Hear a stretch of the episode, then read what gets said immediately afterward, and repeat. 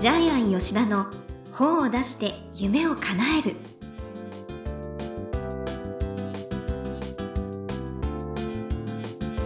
こんにちは倉島真帆です。ジャイアン吉田の本を出して夢を叶える。ジャイアン今回もよろしくお願いいたします。はい、よろしくお願いします。はい。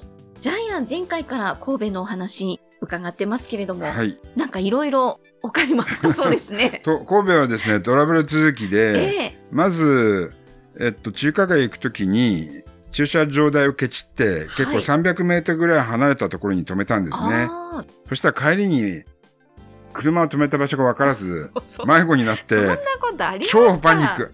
もう絶対日本中、毎日何百人も自分の車が分からなくなってパニックになってると思いますよ。えーね、何分ぐらいかかったんですか？結局1時間ぐらいかけて探したんだけども、あの、スマホの Google マップ使ってたんで、はい。でゴミ捨て場に落ちていた段ボールを切り取ってそこにスマホの地図を書いてどっちの方向だったのかなっていうのを考えてやっと分かって。もう大変でした。死ぬほど大変でした。それから帰りに切符を落としてしまってええで皆さん切符を落とすと買い直さなくちゃいけないんですよ。そうなんですよ、ね、神戸からだから今。23万かかるんですけどもでところがですね受付の女性がその品川駅の女性がえ？ジャイのこと覚えてたんです。あ昨日切符買った人ですよねって、そんなにジャイアンのね忘れられないそうそう。でも覚え、え覚えてたにもかかわらず、発行券はないですかって言われて、領収書と一緒に発行券って出るじゃないですか。ちょっと厚手の紙。あれ、はいはいあれなんかあんなん捨てちゃいますよ、絶対。で、結局、吸ったもんだしたんだけども、品川駅から神戸駅に問い合わせてら、落ちてました。届けて届けてくれてた。いただいたんですねでね、はい。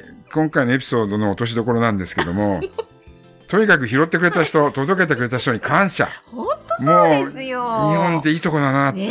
駅員さんもちゃんと落とし物を処理してくれたことに感謝で、品川駅の駅員さんも神戸駅に問い合わせてくれて感謝。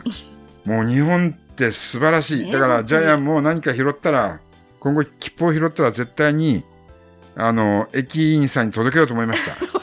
結構落ちてますよね。届けますからいや、結構落ちてて、あ、落ちてると思って無視したり、忙しい時、今後ジャイアンは絶対切符拾ったら届けようと思いました。はい。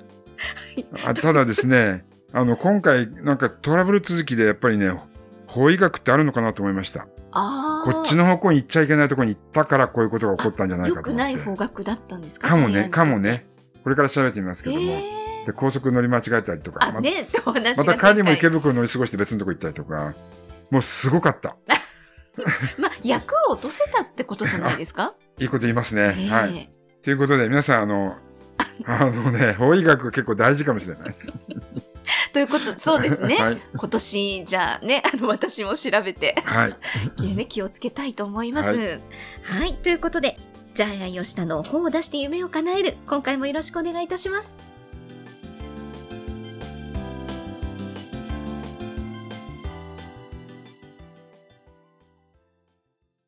続いては、いい本を読みましょうのコーナーです。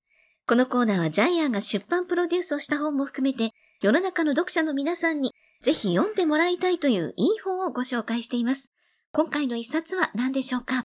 はい。えー漫画でわかる、障害児の育て方、伸ばし方。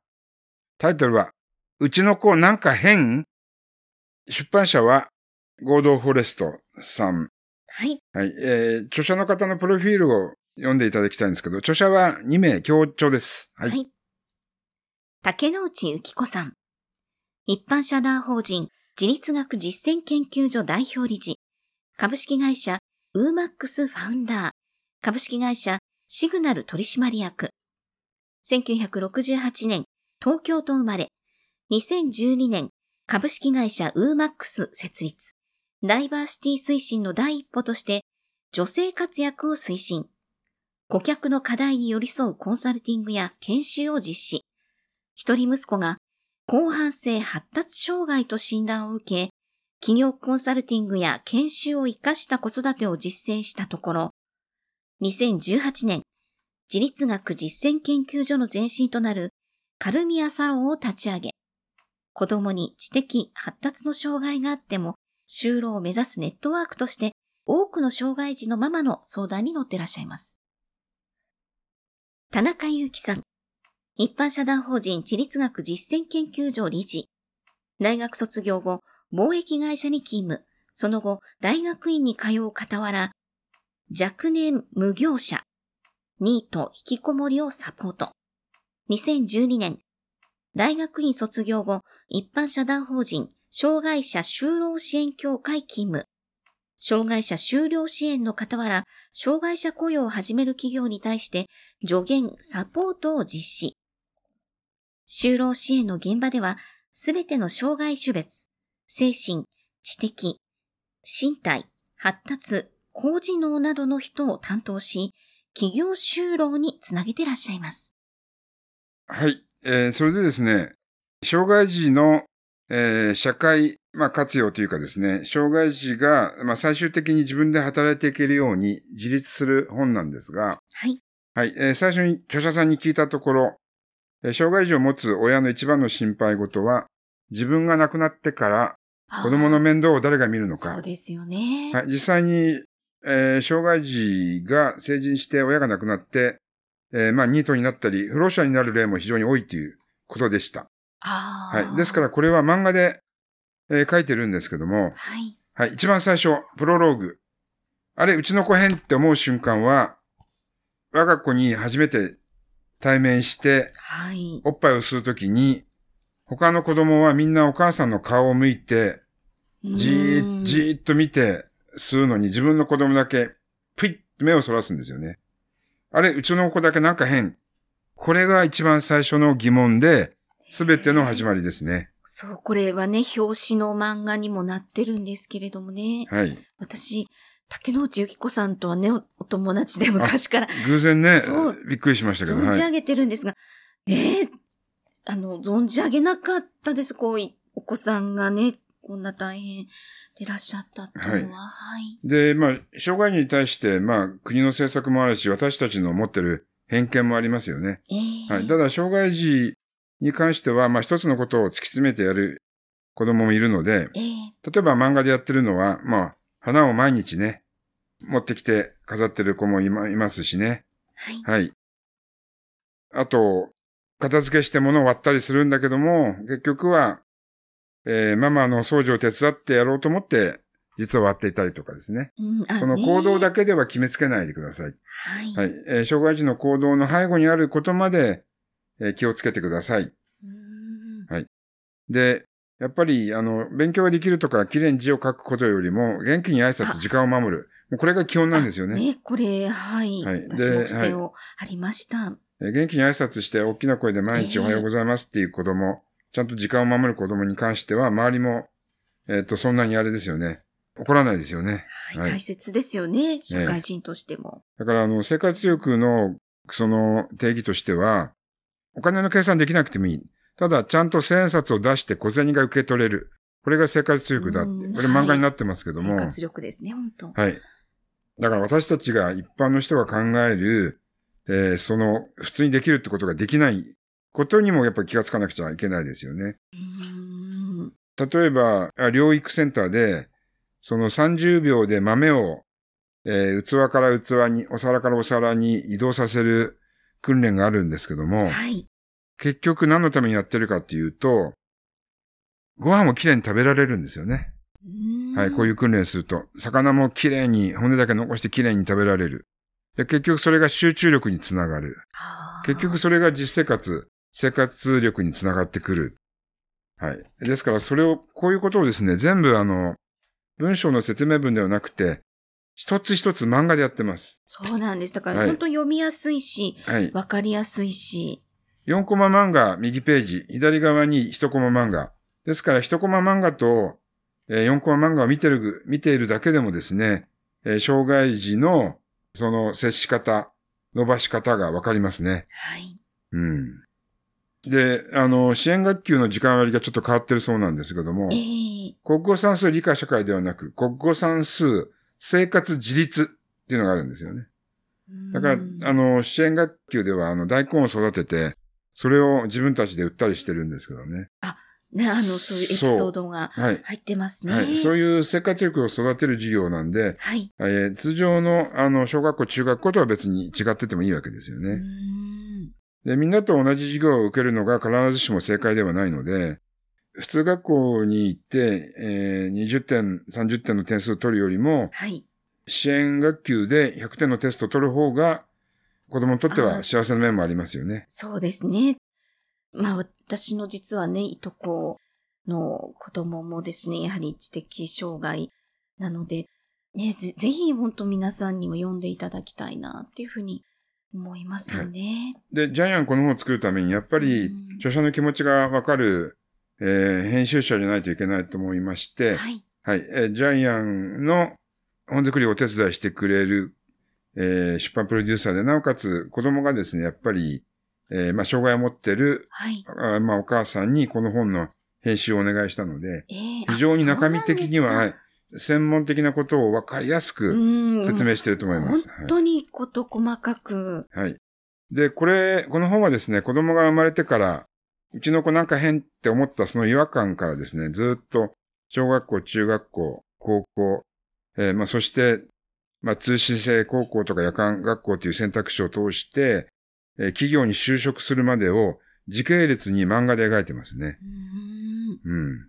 非常にですね、えー障害児を持ったお母さんにとっては、ものすごく助かる本ですね本。当にこれは、ね、ぜひ読んでいただきたい。はいえー例えば高校のクラス分けで将来の就労条件が、えー変わってくるみたいな感じで、うんえーし就職コースを選択する、あるいは先生の勧めで生活コースを選択する。それによって、あの、まあ、障害者枠で一般企業に就職するのか、職業訓練を受けて一般企業に就職するのかも変わってきますし、はい。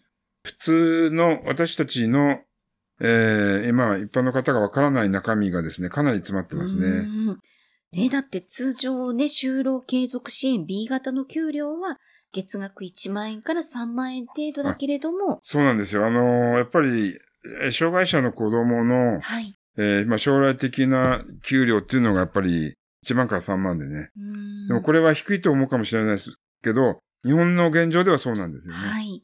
もちろん企業には、あの、新商者を、えー雇用しなさいっていう、えー国からの、えーお達しがあるのでね、はいもう決められてるんで、法律で決められてるので、雇用しなくちゃいけないんですけどね。えーはい。えーまあ、障害児の中にも重重度もあればね、軽度もあるしうん、知的もあるし、知的でないのもあるので、えーこれ様々ですよね。はい。それが障害者の一般就労になると時給1000円になるんですよね。そうですね。はい。で、中には、障害者でも一般企業に勤めて、普通の社員と同じように、給料を稼いでる方もいらっしゃいますようね。んはい。ね、ゆきこさんのね、お子さんの例も、はい。ね、レンタル DVD 店に就労したね、実例そうですね。ですとか、はい。民間企業は人員の2.3%に当たる障害者を雇うことが義務付けられています。ただし、えーお金を払えばこれは雇わなくてもいいんですね。はい。あーっていうふうに、まあ実は法の抜け道もあるんですけどね。あーねうん。そして、まあね、お子さん、その後、大手損害保険会社に転職もされてるっていうことで。ねはい。で、やっぱりもう一つ、あの、就職支援の他には、えー実際障害者自身は、えー自分で生活してみたいっていうのがすごくあるみたいですね。自分で給料をもらって自分で一人で住んでみたいいや。、そりゃそうですよね。はい。もちろんあと結婚もあるんですけどね。ええ結婚とかまあ、また、えー子育ての部分もあるんですけど、まあそこは、こ今回はそこまでは書いてませんけども、はい。やっぱり切実な問題として、まあ自立ですね。うんえー障害児の子供が自分でお金を給料稼いで自分でアパートマンションを借りて、はいそこで、えー自立してえー生活していく。もうこれが、ここまで来ればお母さんはあの安心してですね、あの、まあ、子供より先に亡くなるのはお父さんお母さんなんでね。安心されると思いますけどねうんはい。で、後半の章はですね、就労移行支援事業所のですね、紹介とかですね。はい。えっと、あるいは大学進学の道も書いてあります。はい。はい。で、いかにたくさんの方々がですね、えー支援事業所が、支援事業所がフォローしてくれるかも書いてあります。ですから、この本は本当に障害児のお母さんは、もう必ず読んでいただきたい一冊や本当です。に、とにかくもね、されると思います。とにかくわかりやすい。それから漫画は笑えるように書いてあるんで、えはい。まあ、大変な、障害児を持って家庭は大変なこともあるかもしれませんけども、ーそれも、、実は笑い飛ばしましょう。はい。落ち着きがない子供ではなくて行動力がある。秋っぽいのではなく好奇心旺盛。障害はハンデではなく特性ですよっていう視点で書かれています。はい。はい。ええなので、このコーナーで最後に伺っている願目は何でしょうか？できるの積み木を重ねよう。はいえー小さなできるを積み重ねていくとですね、えー最後は大きなできたが手に入る。はい。で、やっぱり障害児って最初は健常者の1割しかできないかもしれませんけども、でもその1割でもできることはあるわけなんで、はい。はい。このできるの積み木を重ねていったらですね、その子だけの積み木が、えー積み上がるので、えーそこがですね、何かの形になる。えー就職にしても、えーやっぱり、えー集中力だけがある子供もいますからね、症状によってはね。はい。はい。そういうところで細かい作業だけができる子供っていうのもいますので、そういう会社に就職もできるので、まずは小さな可能性、できるを積み重ねていきましょうっていうのが今回の願目です。はい。ええなので、できるを積み重ねて本当に自信をつけていただきたいですよね。ということで、いい方読みましょうのコーナー。今回は、うちの子なんか変漫画でわかる障害児の育て方、伸ばし方。竹之内ゆき子さん、田中祐樹さんの一冊をご紹介しました。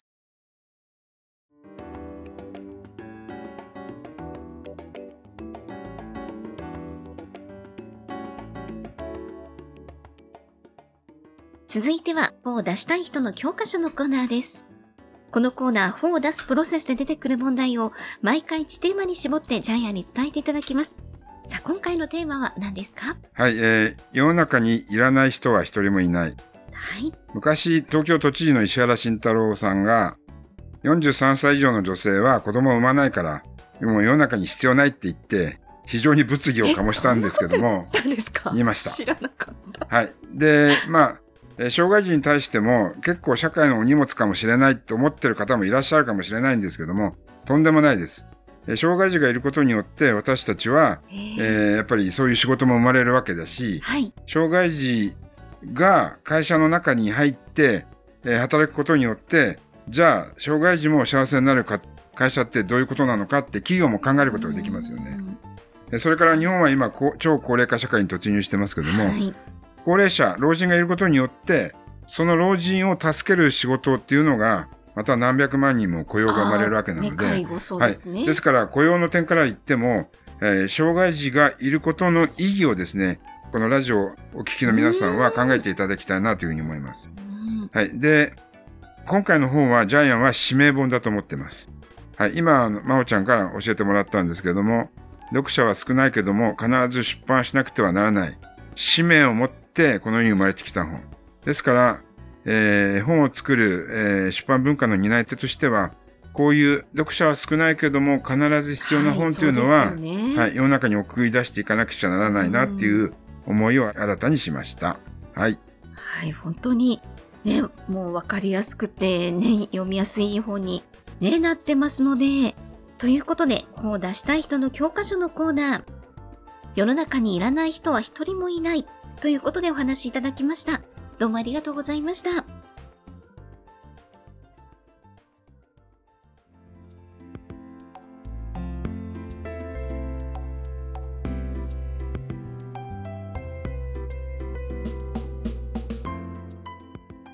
ジャイアン吉田の本を出して夢を叶える、いかがでしたでしょうか？